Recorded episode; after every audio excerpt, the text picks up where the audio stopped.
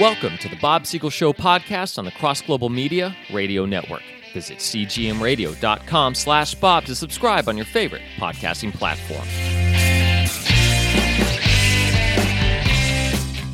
Welcome to the Bob Siegel Show. Today we wrap up a series I've been doing on the wars of the Old Testament. And as I promised yesterday, my teaching is more or less done. What I'm going to do today is take some very understandable questions which I often get after teaching this live. I'm probably not going out on too much of a limb to assume that my radio audience is getting these same questions. I do get questions sent in all the time from those of you that listen, but there have been times when I can anticipate a question as well, partly because I've been asked them often before, and partly because as I teach this stuff, it just makes sense that somebody would have a question about this or that. So, here's a question. Bob, however we read these passages, even if we take the view that God wanted the children spared, isn't it true that in any war, children are likely to die, even by accident? So, by commanding these wars, God knew that at least some children would die.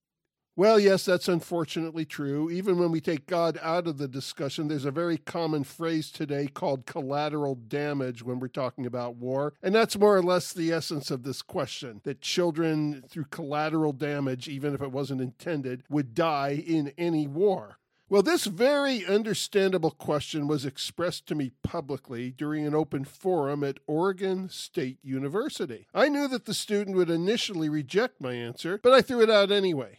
I said, according to the New Testament, and here I was referring to Matthew 12. That's a chapter that I've expounded upon before. I won't get into it right now. But trust me, according to the New Testament, all children who die at an early age go to heaven. And in heaven, they will continue to live with God. In fact, they will be much better off than they were on earth, living with evil parents who sacrificed babies on the altar. Well, you can probably guess what the guy said. Ah, oh, sure, that old cop out answer. Talking about heaven. You Christians are always talking about heaven. What a convenient thing to say.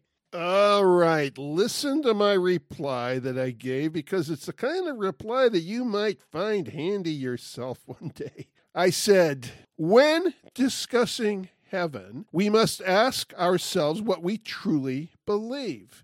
Right now, you were not asking me whether the Bible was the Word of God or not the Word of God. That's a very different discussion. That's a very different question. You may not have used the actual word, but you were essentially saying, hypothetically, if the Bible is the Word of God, then the God portrayed in the Bible is a barbaric God because he allows children to be killed during wars. Well, if you don't accept the Bible as being factual when it discusses heaven, why accept the Bible as factual when it discusses war? You see, my friends, these questions only remain fair within the boundaries of their assumptions. Question Assuming that the Bible is the Word of God, isn't it unfair that God commanded wars in which children died as collateral damage? Answer Assuming that the Bible is the Word of God, those children are in heaven and they are very happy.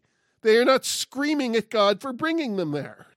Now, there is another concern with this subject. Bob, couldn't the belief in Old Testament holy wars inspire Christians to do violence in the name of God? Well, Christians are commanded to live by the New Testament, not the Old Testament. We believe it's the same God. We study both. We live under the new. We are in that era. Jesus made it clear that under this new covenant, couriers of the gospel would be instruments of God's mercy rather than God's wrath. He discouraged any kind of violent overthrow of the Roman Empire and said all who draw the sword will die by the sword.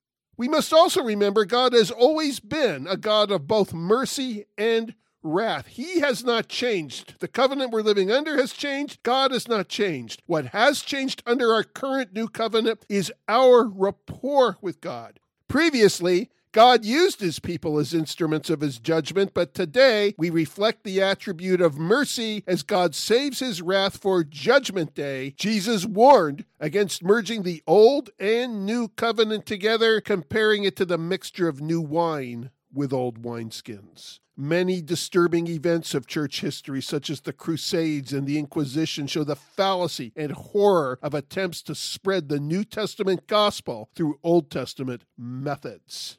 However, Jesus had nothing to do with such hypocrisy, and those wars and inquisitions were not ordered by him. Now, don't misunderstand me. I'm not saying Christians can never bear arms or that we don't need protection or that we don't need the police. When Jesus told his disciples to put down the sword, he was talking specifically about them not interfering with his arrest, which was going to lead to the crucifixion, which he needed to do to pay for our sins. There is such a thing as a just war. Most of them are unjust. There is such a thing as a just war. I'm talking about the kind of holy war where we say, oh, well, just as God had the Israelites conquer the land of Canaan, we should conquer the world for Christ's gospel. That's the kind of stuff we don't want to see today. That's the kind of thing God has not commanded today. I have a great respect for the military when there is a just war. And yes, one can be a Christian and serve in the military. So don't misunderstand that, please. All right, let's wrap up and summarize where we've been the past three days. Although God did command the Israelites to make war upon the nations living in Canaan, he did this to judge the evil in those nations. It is unlikely that God commanded the entire genocide of the nations, and on the bottom line, there was no such genocide because the nations continued to exist. Still, there would have been some innocent casualties of war, and when we see such things, we are grateful for the hope of the resurrection. This is Bob Siegel making the obvious obvious. The Bob Siegel Show podcast is a production of Bob Siegel and Cross Global Media. Visit us online and subscribe to the show at cgmradio.com slash bob.